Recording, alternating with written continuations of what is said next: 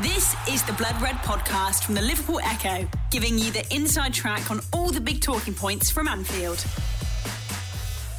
Hello and welcome to the Verdict podcast. I'm your host Paul Wheelock and I'm delighted to be joined today by the Daily Mirror's Northern Football correspondent David Maddock. David, are you okay? Hello, Paul. Yeah, I'm good. Yeah. yeah, yeah, we caught up at the back end of last season, six months further down the line, and we're we're here to talk about Liverpool again. And no doubt we'll touch on what happened at the back end of last season later on in this conversation. But there's only one place to start, if that's all right. You were there, Anfield on Sunday for, for Manchester United, a 3 1 victory for Liverpool that took them back to the top of the table.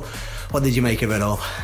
Um, well, uh, interesting actually, because it, it, it, probably wasn't amongst Liverpool's best performances of the season, and yet, and yet they did dominate the game, dominated Manchester United, thirty six shots, um, eleven or twelve on target, uh, deserved to win, absolutely, thoroughly deserved winners, and for once found a way to get through Jose Mourinho's parked buses. So obviously for Liverpool, it was uh, it was an incredible afternoon. Yeah, and you, you look at the table, you take emotion out of it. There were 16 points clear United going into the game, and most times you would probably say Liverpool will win a game like that comfortably, certainly at home. But were you surprised by the gulf in difference between these two, you know, superpowers of English football?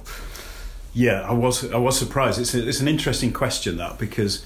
Um, the inference is, and it's quite right, that there shouldn't be a gulf, and and there rarely hasn't been. Is it, the, the last few years, Klopp has not actually beaten Manchester United in the league since he arrived until yesterday, but the and the last few years, Mourinho has uh, achieved that by basically coming and, and literally parking the bus. Um, even last season when they won, United won two one at Old Trafford, after uh, they scored their second goal, which was in the 30th minute around that time.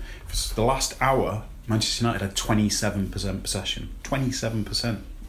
In the game, the nil nil at Anfield last season, 32% possession from Manchester United. So basically, he's, Mourinho has come, given Liverpool the ball, sat behind the ball, and said, break us down. A bit like, say, um, Stoke would do, or, or um, Crystal Palace possibly, or you know, a, a side like that. Um, and and Liverpool have been unable to do it. Yesterday, um, Mourinho did the same, but quite clearly he just did not have the players, or he did not have the players in the right form and the right organisation to be able to do that. It was very interesting because I think the there was a time in the second half when you've got players like Lovren, Clyne, Van Dijk all having shots from outside the box, and everybody's going crazy. And I noticed later watching it on TV again later that um, even on TV the commentators were, were moaning about it, but it was clear that it was an instruction from the manager at half time. It's like we've got this dominance. The, the the pitch is now wet and skiddy. Let's just shoot and see what happens. And of course, in the end, even though everybody was moaning about it, that tactic actually worked because the two goals in the second half were both deflected. And if you shoot in the box in crowded penalty areas, you, there's a chance you will, that will happen. So even though I know everyone slaughtered Clyne in particular for his crazy shots from 35 yards, but actually it worked in the end. And and the the the the, the basically the inference is that Liverpool knew they were dominant, knew they were getting to the United edge of United's box without any challenge really. You notice United just sat back and let them have the ball. So it was like, okay, well we'll just shoot, and they did. 30 odd shots and three goals. Probably could have scored more goals. So yeah, I was surprised at the dominance, but not surprised because United have just been in unbelievably bad form, really, of late. Yeah, I know Jose is quite quick to point to some off the field factors that might be influencing United's form, whether he got the players he wanted in, in the summer. It doesn't look like the structure's right, say, compared to a Liverpool. But it come down to it that at times that you've got a manager there like Klopp who, who is getting the best out of his players and perhaps, you know, his opposite number isn't. Absolutely, yeah. I mean, that, that that's, funny enough, it's a yes and no answer. The, the, the, the, the, the absolute bald answer is, yeah, Mourinho's right. He's not been given the backing that he wanted in the summer. Um, but he has spent himself 450 million. Manchester United squad was 750 millions worth. A lot more money spent on it than Liverpool's squad. So um, it is down to him as well as a manager getting the best out of his players. He's got a, a 90 million pound midfielder who's just won the World Cup. And and was was uh, in a, maybe two or three of the games on the way to the final was was inspirational, was a leader, uh, was outstanding, and yet we didn't even see him at, at Anfield. Manchester United in the second half against Liverpool yesterday could not pass the ball forward. They literally couldn't pass the ball forward.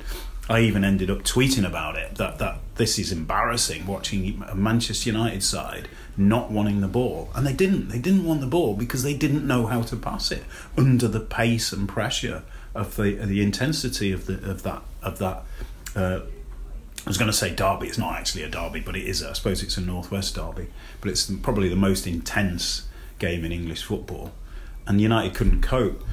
Now, Pogba, the one thing he's got is ability on the ball, ability to pass the ball, and, and confidence and belief that he can do it no matter what the pace of the game. So, why wasn't he on the pitch in the second half when United just gave the well? I was going to say gave the ball away. They surrendered the ball. They didn't just give it away. They they were like, we don't want it. You have it. But you needed somebody in there who could take responsibility. Um, Klopp would have had Pogba playing, would have had him confident, would have had him uh, taking responsibility, would probably have not had him behaving in the way which apparently he has been behaving this season. Mourinho's a different character. He he essentially yesterday went with a team that that um, he believed in in terms of effort and commitment to him and the way he wants to play, instead of going with the players like say uh, well, the three players on the bench yesterday I'd have brought on would have been Pogba, Martial, and Mata. He eventually brought uh, Mata and Martial on, but in the 78th and 80th minute or something when the game was lost. So to me, they should have all been playing. Certainly playing, you know, on the pitch early in the second half when United completely lost control of the game, and and Mourinho clearly doesn't trust them. So, but what what I'm saying is is that there's problems at United well above Mourinho's level, but Mourinho is also one of the problems. Interesting stuff. you talk about passing the ball forward, and I know there was an interesting tweet you put out last night about Fabinho. You weren't the only one impressed by performance, but when you actually break it down like you did, it shows how much influence he had on, on that match. Yeah, and, and, and, you know, Klopp's been really good with him in that he's he's given him time to get used to the pace of the, the of, of, English football, and it is crazy at times the pace. We've seen him play again in, in games of, of, of slightly lesser pace, like Red Star Belgrade. Um, uh, we saw him last week at, at, Bournemouth, and he played he played pretty well. Um, some of the games he has played, he's looked good, but the pace has not been been there. This was the first real test for him in a game of real pace and I noticed that uh, his passing stats were were, were were, they were good, not great. His his possession, his, his keeping possession, was only about seventy percent in his passing, but significantly made eighty passes. I think 28, 29 were forward passes, only two backwards. Now that is a remarkable statistic in a game like that because you do not have time to pick a pass in a game like that. As you could see from United's midfield, who literally not one of the midfield could pass the ball forward. Literally couldn't pass it forward. Fabinho picked almost 30 passes forward and most found a man with most of them. Now that, through crowded midfields in incredible pace, is a sign of real high quality and actually what Liverpool have been missing. Now, c- compare him to Wijnaldum. Wijnaldum made more passes than Fabinho yesterday, and he also, he, he, he I think his his uh, per, per, per successful pass rate was something like ninety percent. Um, he, he Fabinho made about eighty. Wijnaldum was was was uh, ninety odd, but. Uh, Wijnaldum, I think, only played 18 forward passes compared to 28 from Fabinho. Now, Wijnaldum was doing his job in keeping keeping possession, keeping the ball ticking over, and then Fabinho was passing the ball forward. We've spoken the, the last time I was on about Liverpool under Klopp and how devastating the forward line is if if you can get the ball to them early, quickly, with quality. Now, I I spoke to Klopp at the end of last season, and he said that if we get the ball in certain positions um, he basically meant on the break around the halfway line in certain positions. uh, he said, then you cannot stop us and we will have a chance. And he said, we, we may not score because then, you know, like it's up to the striker to put the ball in the net, but we will create a chance. And, and, and that's what he meant is with the pace of Mane, the intelligence of Firmino, and obviously the, the directness of Salah, give them the ball on the halfway line on the break when defenders are turning, they will go into the box and they will create chances. The key is giving them that ball. And in a game like that yesterday, we saw constantly Liverpool a couple of passes, and it was the same against Napoli Paul as well in midweek. Two passes, Liverpool were away. If you've got someone who can pass the ball forward under pressure, break the lines, then then Liverpool can be devastating. They were devastating um, yesterday. They were against Napoli, and that's because Fabinho has stepped up and now can produce those passes under real pressure. Um, and like we've had this debate, haven't we, about whether Liverpool's midfield the last couple of seasons has been a bit too safe in its passing. I would say yes, mm-hmm. and I think that's why Klopp went out and bought Fabinho because he felt he could be that man. We saw we saw him do it through through the lines of United. And United had deep lines of defenders, and they, he passed through it. We also saw him when they sat back, pass into the box. And yeah, the, obviously the goal, the first goal was a brilliant ball, but but he he hit Salah, and I've looked at the stats, so forgive me for being a stato. No, here. I love them. Love them. but he he hit Salah 19 times yesterday, and Firmino I think 17 times. So his passing was always to the front front guys, always to the front guys. And and again, I watched the game later and I saw um, Alan Shearer. And uh, I don't know whether he nicked nicked my start off Twitter, but yeah, but they they were talking about um, about Fabinho, and Shearer said the best thing of all as a striker, and obviously he's played at the top level, is when you have a midfielder who can look up, hit a pass early, play early and find you as a front man without too many men on you. That is because it gives you confidence to make the run, make the run. And you could see Salah, Firmino were making the runs because they had the confidence. Fabinho could hit them. So that that is how important he is. And now he's done it in a game of of real intensity, real pace, a, a really big game. Then I think he can keep keep doing it. Is that underlying kind of Klopp's tactical brilliance because he he, he can almost be a caricature, hasn't he? The big smile, the, the fist bump, you know, the heavy metal football. I don't think it's his making, but are we beginning as the as the months and seasons pass by, and certainly what he did last season, getting Liverpool to the Champions League final, and, and having done what they've done so far this season, actually seeing just what an absolute brilliant football tactician manager he is. Yeah, I think um, there's no doubt he's you know he's a manager who's um, who uh, has got an, an amazing quality as a coach and is is underrated in in that area because you know you just used all the buzzwords there the heavy metal football the passion the fist pumping he has that there's absolutely no doubt it's part of his part of his armory but he's also you can't you can't um, get to the Champions League final with Dortmund. You can't beat Bayern Munich to the German title twice. You can't be leading Manchester City at Christmas when City have produced the fourth best start to a season of all time. Or, uh, sorry, the fifth best start to a season of all time in English in the top flight of English football, not just the Premier League, but in 120 years. City have produced the fifth best start, but Liverpool have produced a better start. And and how have they done that? Not just by playing heavy metal football. They've done it by uh, uh, beating sides when they're not played well. They've done it by beating sides brilliantly with ta- ta- tactical acumen from the coach. They've done it by quality of the players that Klopp has signed. The, the, so, I mean, he's underrated. He is definitely underrated as a coach. Um, and I think we've seen his evolution this season because so many teams now uh, look at Liverpool and they go, do you know what? if we let them get that intensity that as an example they had for the first 20 minutes against United yesterday maybe 25 minutes um, and then uh, in midweek against Napoli for the virtually the whole game to be honest that was like Liverpool of last season if you let them do that they'll destroy you yeah. because they are they're the best team in in probably in Europe uh, when when at playing at incredible pace and intensity and passion and just blowing sides away. So most teams are like, well, we're not going to do that. There's no chance Yeah. we'll get battered, and they will. They'll get battered. So you don't do that, obviously. So what, what have you got to do? You've got to sit back. You've got to play deep. You've got to play lines.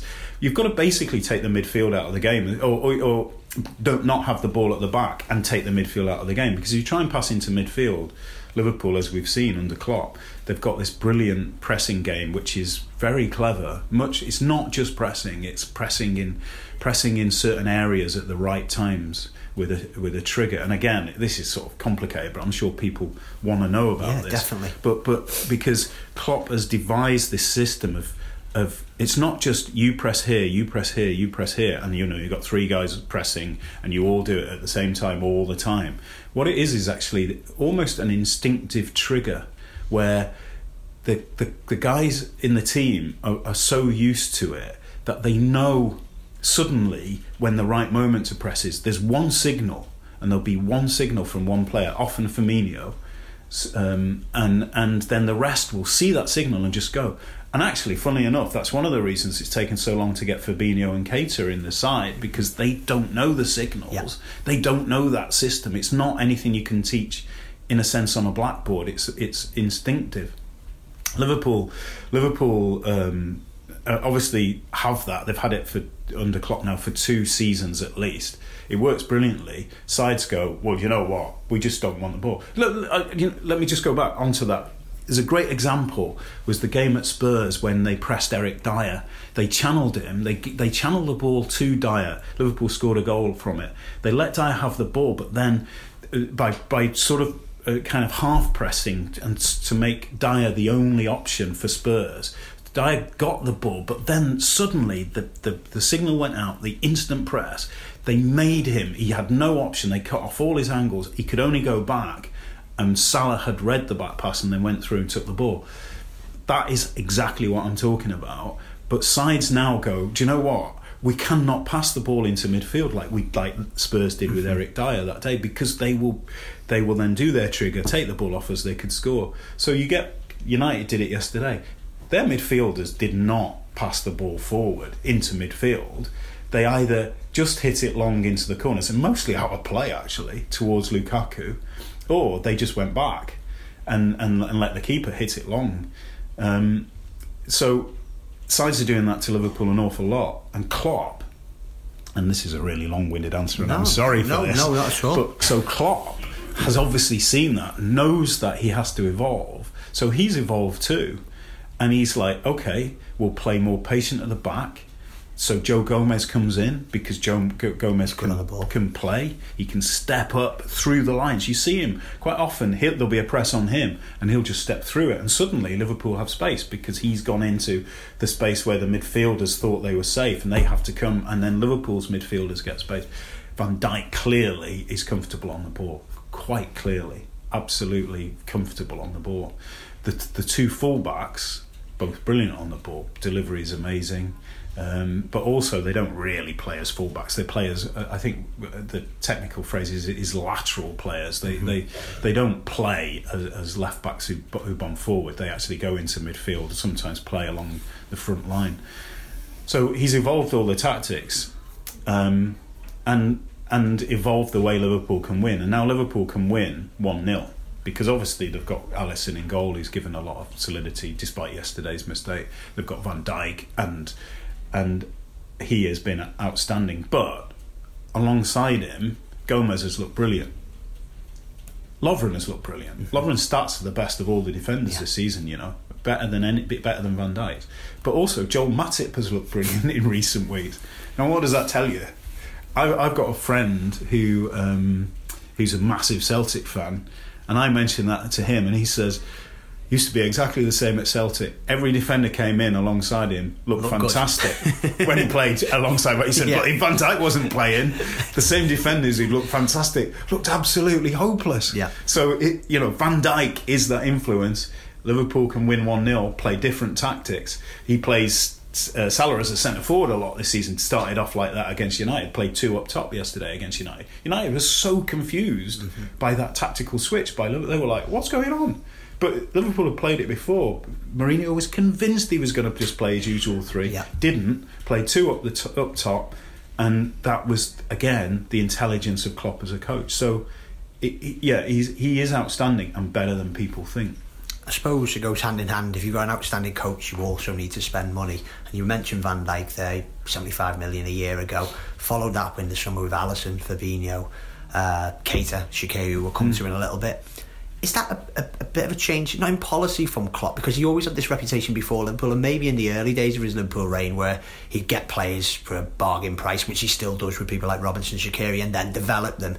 But do you think something's maybe I don't know? Is it with FSG? Is it with the off the field recruitment team or Klopp, where whereby with Liverpool we, we also must buy the best as well, develop these players.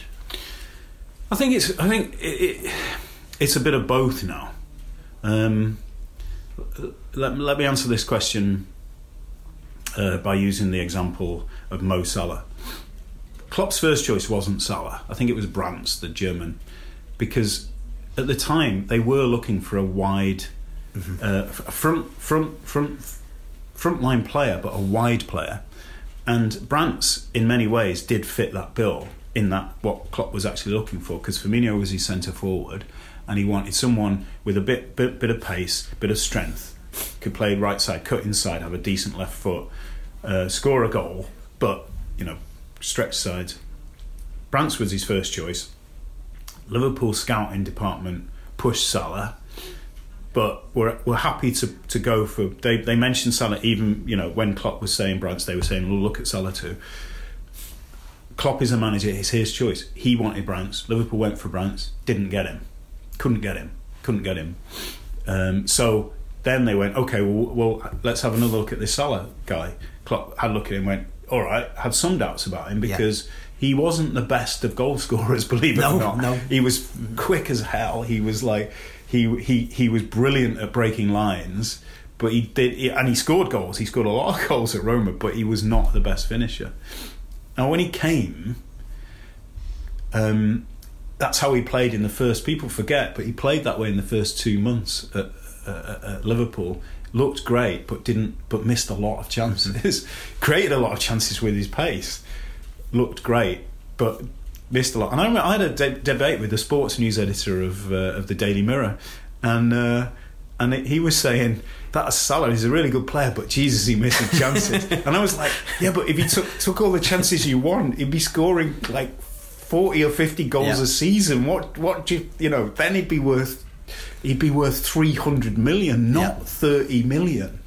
And of course, he then did go on and Yeah. score forty, nearly fifty worth that goals, now. and he probably is worth three hundred million. So, the, and that is my point exactly: is that Klopp took this player whose fee was relatively high, but not massive, because there was a clear weakness in his game, and he developed him. He's developed him unbelievably over the course, not immediately, but over the course of a season. He's developed him to the extent that he is now everything that he he wasn't, but potentially could have been and he now is, and he's proved it again this season. He's not, you know, he's not a one-season wonder. He's a goal scorer. He's a he can play wide. He can play centre forward. He will. He can finish. He's sometimes his finish is unbelievable now. He will get. I mean, I'm going to stick my neck on the line here. I reckon he'll get 30 goals this season. I, I'm I'm convinced he'll get close to 30, which following a 40 odd goal season is just incredible. But that is the level he is, and he is. He's a 200, 300 million pound player. So Klopp, Klopp, Liverpool have identified Van Dijk. Um, clearly, they wanted a top class centre half, and they got one, and they paid top class money. Alisson, top class keeper, paid top class money.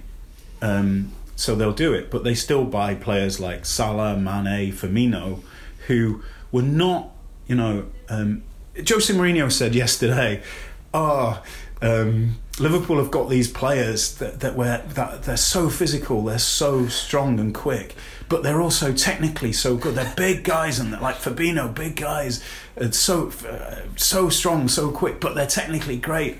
Robertson." Uh, Keita, and he named them all, and it's like Jose, you could have signed them yourself. yeah, yeah. You spent more on Fred than Liverpool spent on Fabinho. He was there. He was playing for Monaco, a big side. Liverpool saw the quality in his passing from midfield. They saw also, and this is a massive point by the way, they saw his height in in winning duels. And I saw him beating beating Lukaku several Yeah. times yesterday in front of the defence, which means Van Dijk doesn't have to come out and head the ball. He can sit there, and it's so much more comfortable for Van Dijk. Fabinho could have signed for Manchester United. He, he was cheaper than Fred.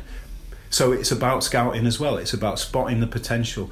Um, Manchester United could have signed Andy Robertson, and uh, if they'd have signed him, he'd have had six months not playing, just like he did at Liverpool, and then he'd have gone.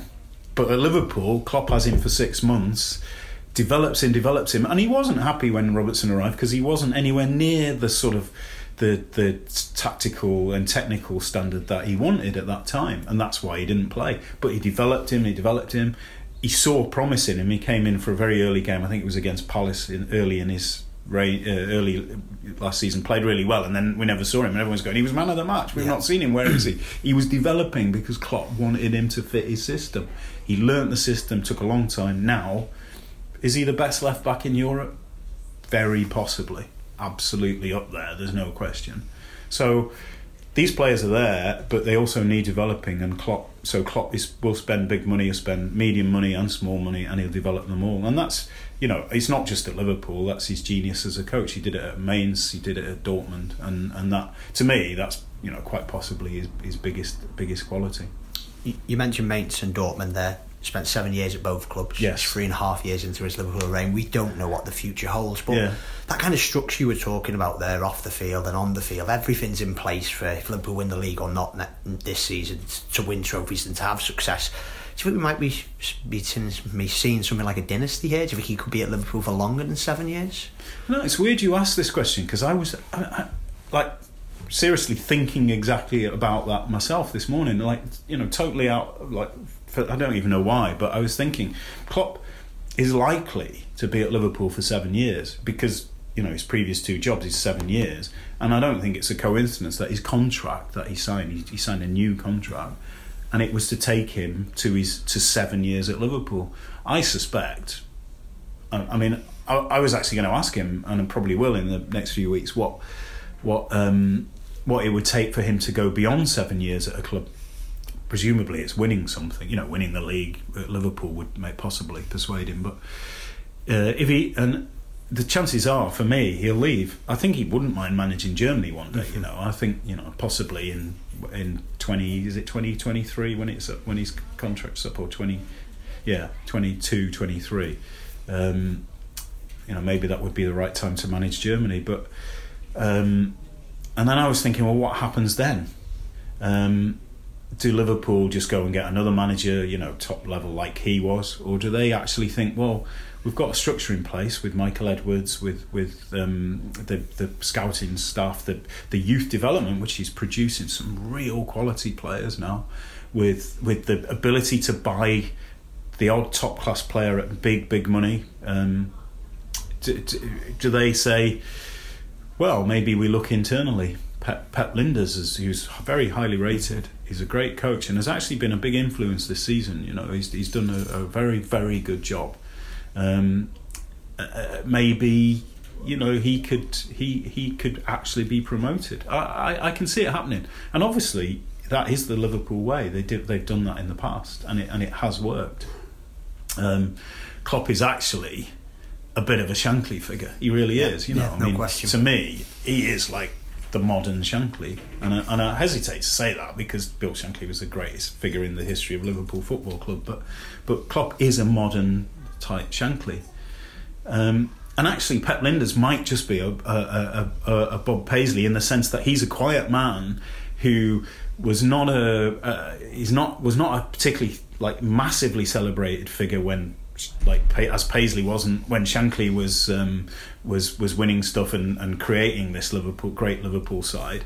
But when he took over, it turns out that Paisley was tactically better, even more astute than Shankly, and and you know pro- obviously Liverpool's most successful manager. So I'm not now. I'm not saying you know Klopp hasn't won anything yet. Never mind Lijnders, but you know there, there, there's some similarities there, and uh, you know, I don't, I don't want people saying you're nuts. What you're talking about? I'm, I'm not comparing it, No. but I'm just saying, you know, if Klopp can win something with Liverpool, and every player is signed on, you know, every important player is now signed on for four or five years, so that will go beyond Klopp, and maybe maybe there is a there is a potential to actually say, okay, we'll look within. You know, it could be by then that somebody else comes on stuff like maybe I I don't know a Steven Gerrard, Yeah. you know, comes back. But it could be that there's somebody within the staff already, like like like Pep Lijnders. So yeah, it's a good question, and uh, and I was thinking about it myself today. Time will tell. The Blood Red Podcast from the Liverpool Echo. The Blood Red Podcast from the Liverpool Echo. Before we pressed uh, record on this conversation, we were checking Wikipedia for who won the league around the late 80s and uh, early 90s. Our memories weren't serving as well as they should have been. But you, you've been covering Liverpool since Yeah. the very early 90s. Doug Dalglish's last season and the club before obviously came back later on. Do you think this is the, the best equipped squad Liverpool have had since then, you know, to, to, to win the league? Yeah, it's funny because w- w- I, I was saying I, I, I was I covered them in that that season when Dalglish resigned, and and then we were struggling to remember who actually. I remembered that Liverpool when he resigned were top, but couldn't remember who won the league, and obviously it was Arsenal. But we get, I was I was getting slightly confused with the Arsenal winning at Anfield, which was in '89, and and but. The reality is that that season, now you may say I'm a jinx, but that season I covered Liverpool and they've not won the league since. Um, It's your fault. it is my fault. uh, this, in comparison, this compares. Um, this is the closest to that side that Dalglish had in, in 1990 that won the league. This this squad is is the without doubt the best since then. Um, Liverpool have had a couple of good squads, not that many since since then. I love Roy Evans's team, Roy Evans's team, and in, in many ways, Roy Evans's team that was so exciting and should have won the league. Should have won the league. that 94, side. 95, yeah, 96. Yeah, 96, 97. they were outstanding. Had some immense players. Robbie Fowler at his absolute peak. Steve McManaman at his absolute peak. Some John Barnes was still a very influential player. They they were a very very good side. Um, they had a couple of weaknesses um, at the back. The, the, sometimes, I, I love David James, one of the best keepers I've seen actually. But he, there were times when he was exposed by his centre halves, and between them, that that lack of confidence and belief sadly undermined Liverpool's title push. But they should have won the league. Um, the, the the Benitez side of 2009 was a very good team, a bit pragmatic, but but some very good players played in an unbelievable way, and uh, Torres and Gerrard were were, were, were just just a, a wonderful uh, combination, of, like a front two, if you like. They were brilliant, uh, and they had Alonso, who I love as a player, always have. So they were, that was a great a, a great squad, and obviously um, Brendan Rodgers' squad, 2014, they were so exciting. I mean, people forget. I remember, and it, it reminded me. I, I was reminded of this yesterday watching United, the way they played at Liverpool. But I remember that game when Liverpool played Arsenal um, in 2014, and they were four 0 up after 20 minutes, and it should have been eight. Yeah. And Arsenal that day, and I'll never forget this. Arsenal were actually too scared to go forward into the Liverpool half because they knew every single time they did, Liverpool stole the ball, bro- broke on them, and scored. So they actually stopped going forward, Arsenal, even though they were losing 4 0. it's like, and, and United did that yesterday. United stopped going forward because every time they tried to pass the ball, they were just losing it. And so they, it, it, that was a great side. Suarez, wonderful that season. Wonderful. Uh, Raheem Sterling was wonderful that season. People forget that. And Sturridge had his best ever season as a professional footballer. So they they were great side. Lacked a centre half, lacked a keeper, just like possibly. Well, I'm, I'd say I'm not criticising David James. I'm just saying the chemistry between Yeah. him and his defence. So it's a slight difference, but just like Roy Evans' team should have won the league. Um, came very close to winning the league. This side's better. This this squad is better. They've, they've got a they've got everything. They've got I always, I've always felt for a long time that Liverpool lacked a left-sided defender. Um, I can't remember. I like Stig Bjornebye, but he wasn't. He was. He wasn't quite, you know, up there. So since Steve Nicol, really, Liverpool mm-hmm. have not, for me, and I know John Arne Riise will will will complain, but for me, since Steve Nic- Nicol, Liverpool have not had. A, a, a, and I say left-sided defender because I'm not. I'm not calling him a left back, but Andy Robertson is, without question, the best since Nicol, and in some ways, you know, better than Nicol in in this in his. His, his, his delivery around the, the you know ability to beat a player and deliver from from the left wing, if you mm-hmm. like. Um, although obviously love Steve Nicol and one of the greatest Liverpool players of all time. So it, this is every everything about this Liverpool team. They've got a keeper now, just like they had in 1990. They've got a centre half like they had in 1990. They've got two centre halves. Hansen and Lawrenson were probably the best two ever, and I still don't think Van Dijk is yet can be compared to them, but he's getting close. Um, they've got midfielders now, and they've got passion in midfield. They've got Henderson, who I still rate massively. Milner, he's a wonderful player, um, and obviously Fabinho now he's looking like he can offer an extra dimension. Um, Alexander Arnold could become uh, Liverpool's greatest yeah. right-sided player. Could be, not yet, but could be. And the front three, absolutely top class. So um, the team is fantastic, but and you've alluded to this, and no doubt this is what we're going to talk about as well. They've now got a squad. So, like Shaqiri yesterday, look at him, came on, so much confidence, belief. He's playing Man United. It's a massive game, and he's not started. He comes on and he's like, "This is my stage. This is my." This is my game. This is my time, and he and he and he, he saw him puff out his chest, and he was involved from the very first minute when he came on and he made things happen. He's obviously scored the goals, but he made things happen. He started that move, that, that the, the second goal he scored, that, that he, he finished. Um, Sturridge has come on and, and scored goals. Jordan Henderson has not, he's a captain, but he's not been playing every game. He didn't start against Manchester United yesterday. But when he plays, as he did against Napoli, he makes the game his own. He's not, fans, fans have criticised him so much, but he's not he's not that player that the fans say he is. He's mm-hmm. better. He's, he's, he was brilliant for England at the World Cup. He was brilliant against Napoli. And Dejan Lovren, who it drives me nuts how much criticism he gets because yeah, he makes mistakes. So does Alisson, but nobody's nobody's yeah, no, one picks no one's picking much. up on that. Dejan Lovren, his defensive stats are the best of any Liverpool defender this season.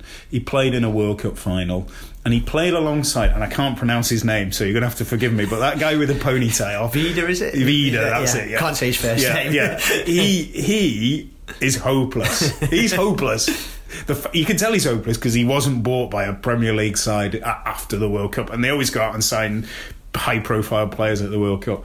He's hopeless, and yet they got to the World Cup final. That tells you the guy alongside him must be special, and the guy alongside him was Lovren. Lovren, um, and uh, let me just make this point as well. Is a great place to make this point. Is fans moan about Lovren, criticise, moan, moan, moan. He shouldn't be playing. He shouldn't be playing. But at the moment, Gomez is out, Matip is out you have to play Lovren. Mm-hmm. So if if the fans have had their way and they're like, let's let's get rid of let's let's let's put him in the wilderness, let's criticise him, let's kill his confidence. Now you'd be bringing a player in with no confidence who's not played, and he'd be he'd be exposed. He'd be getting you know he'd be he, he would be un, under real pressure and would struggle. Instead, Klopp keeps playing him, keeps resting Gomez at the right times, brings Lovren in. Lovren retains his confidence. His stats are still amazing.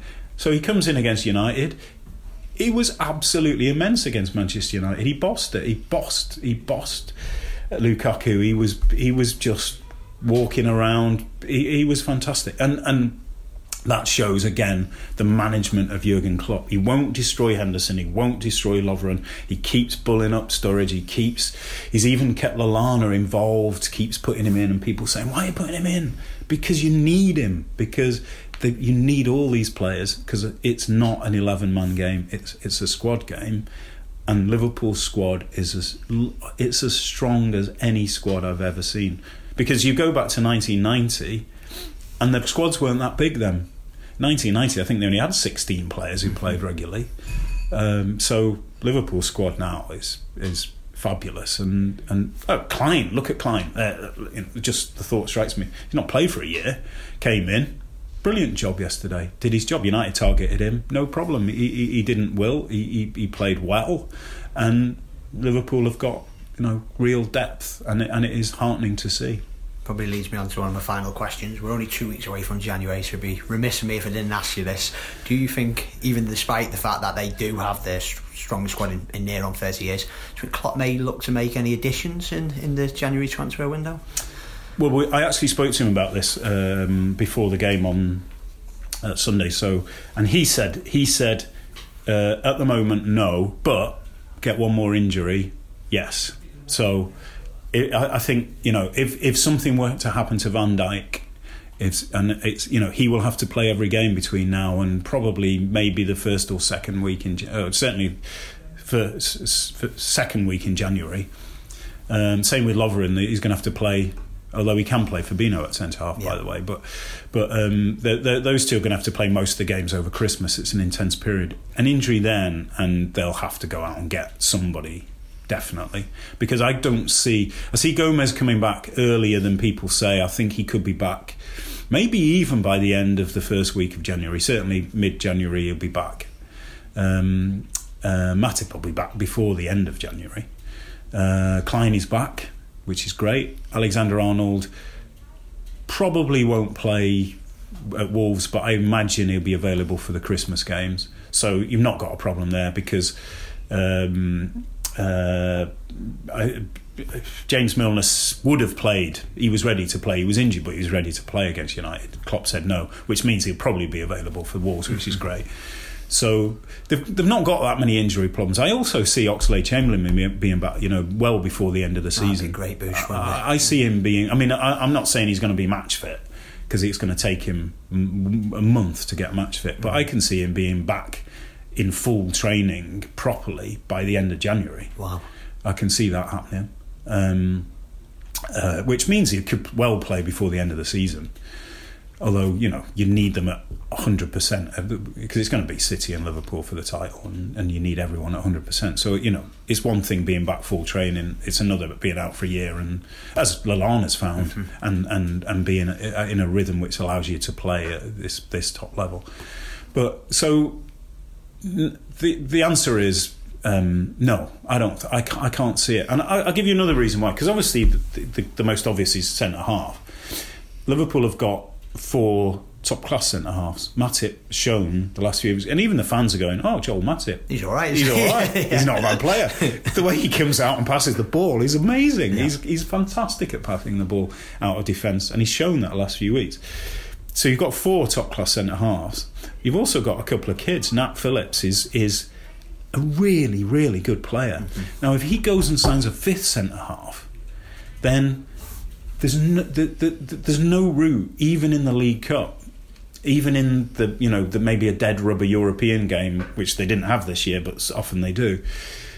There's no route to develop a kid like that and they, and Klopp wants to give these these kids a chance. There's the there's the left back um, uh, who's a really top kid as well. Um, uh, the right back is uh, who, who, was on the bench, wasn't he, on, on yesterday? The, the, the, you need to create a little bit of space for these these kids because Liverpool now, believe me, I've got two or three um, who are who are very very good very good young players who have a chance. But if you're every time you get an injury, you just go out and sign another international. You there's no you, you, you choke the route the route through.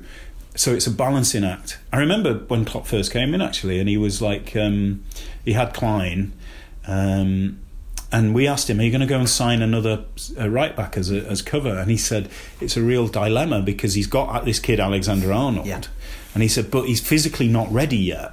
But at the same time, if I go out and buy another one, when he is ready in six months' time, I'm I'm strangling his development. Uh, so what do we do? And as it happened, Clyne didn't get injured in that first period, and Alexander Arnold was able to play a couple of games, and then and then he never did go out and sign another right back. Although obviously Milner pr- presented an option there, and and then Joe Gomez could also play there, but. That was brave of Klopp because the Mourinho, hundred percent, would have gone out and signed a, a, a, a right back, absolutely no doubt. Klopp waited, was prepared to to you know gamble, and, and, and it worked. So, and I think he'll do the same, unless there's a you know a big injury, in which case, he, I think he has to then go and, and, and get some cover. We're recording this podcast on Monday afternoon, day after the United game, and just before we started, the Champions League draw was made. Bayern Munich away for Liverpool in the, the last 16. Get your thoughts on that? Um, away and, and home. Obviously, it's the, uh, the, the home legs first. isn't it? Indeed, that's right. Yeah, I, I think. Um, uh, one of the better draws Liverpool could have got. It was a tough draw for Liverpool being in that in that second pot, and um, they, yeah, Bayern Munich are not playing well this season. They've got problems, problems with the manager. They've, they've, they've they they're an aging team as well. Um, I would. I, I think Klopp would be very happy with that draw. He knows Bayern Munich. He knows the way they play. He knows how to beat them. He knows they're struggling this year. I, I, I think of all the German sides, it's England against Germany, isn't it? This draw of all the of all the German sides that actually Bayern, believe it or not, the one you'd want, you definitely wouldn't want. He wouldn't want Dortmund at this stage because they're flying, and and you know that's a big, that's a real game. This, uh, I could see, I can see Liverpool. Um, definitely beat, beating Bayern, but you can hear the hesitancy in my voice because it's still Bayern Munich. Mm-hmm. They still know how to win. They've got players. They got they got to the semi last season, didn't they? They've got players who know. You know, it's like Real Madrid. Real Madrid, mm, I mean, they're a terrible side this season. They weren't a great side last season. Liverpool battered them in the final, and yet through a bit of nastiness from Ramos, a little bit of nous, a little bit of gamesmanship, a little bit of just knowing how to manage games. Liverpool blew them apart, and yet somehow Real Madrid stayed in the game at nil nil. Somehow, I don't know how. And then when Salah went off, you know, like Madrid hadn't lost it already. You know, if Salah had gone off with Liverpool three 0 up, there was no, and and they had chances. You know, they had moments and chances where they could have been two or three up then Madrid are, are, out of the game. Whereas Madrid's nous kept them in it, and Bayern do have that. So it's never easy when you're a still relatively inexperienced side uh, playing against a side with real experience. But I would hope Liverpool are still fresh enough to, to do one of those snappily style blitzing of Bayern. And I don't think Bayern are a team who will come and say, do a United and just say, we're just going to not have the ball and go long. And I think they'll try and play, which like Napoli did. And, and, and um, it could, it, it's, it's a big game. It's a tough game, but I think it's a good draw for Liverpool. Just a final one. Do you think Liverpool, I'm sure they won't, but do you think they should prioritise the league this year? Do you think City may try and prioritise the Champions League the, the deeper the both clubs go into it, or do you think both are just so well equipped to, to handle the challenge of both?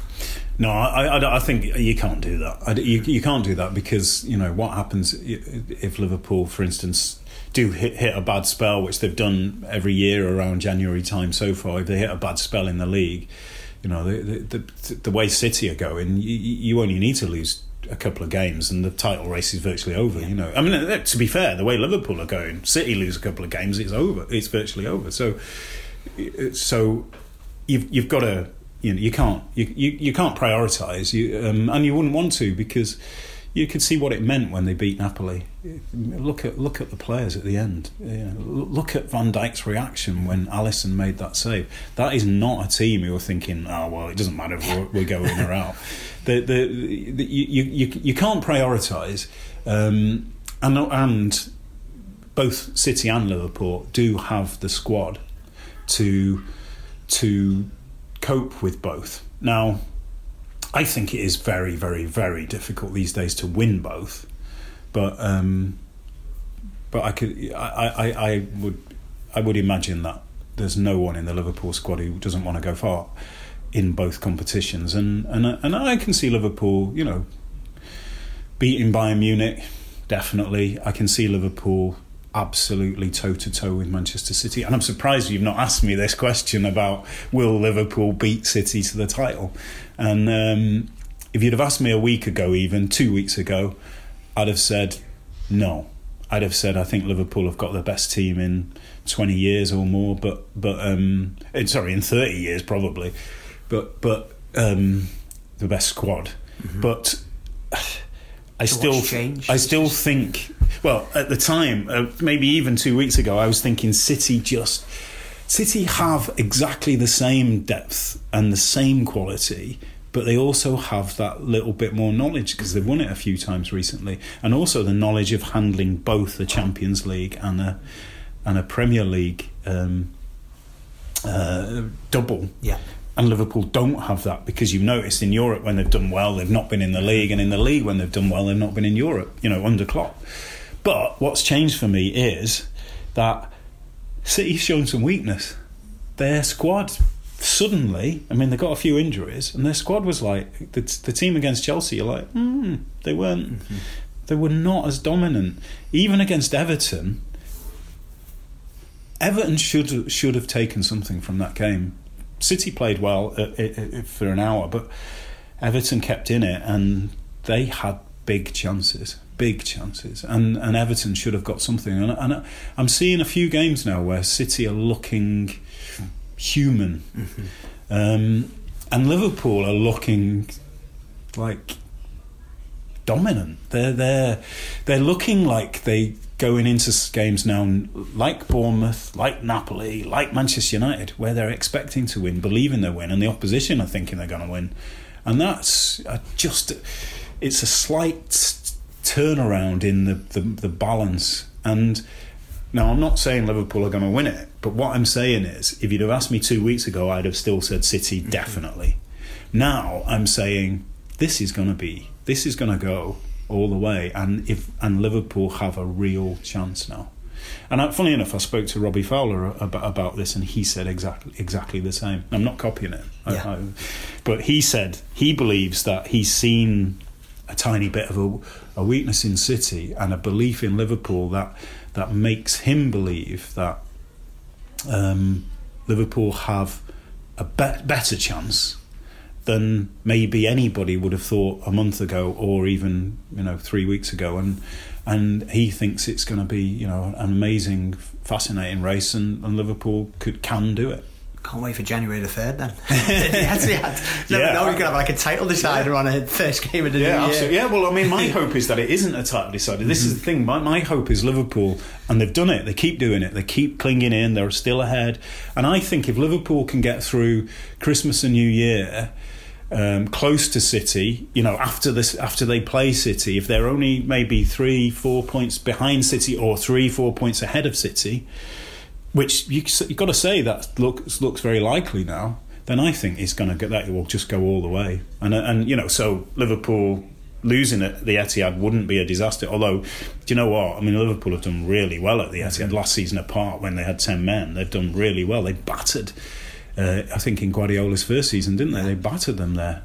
Um, and so, and actually, City are kind of made, as we've seen, in the Champions League last year, City are made for Liverpool because so, they will play. Yeah. No Although actually they didn't play at Anfield, did they? In the in the um, in the game at Anfield, they did not play. They actually came for once and, and didn't didn't really come all out. So they're at home; they've got to play, and so yeah, that is going to be an amazing game. And but hopefully not a title decider. So. David, thank you very much for his time. We're really fascinated listening to you there. I'm sure our listeners will feel the same. Thanks again, mate. Yeah, no, it's been brilliant. I've been enjoy, enjoyed talking about. It. It's a great time actually to be talking about Liverpool.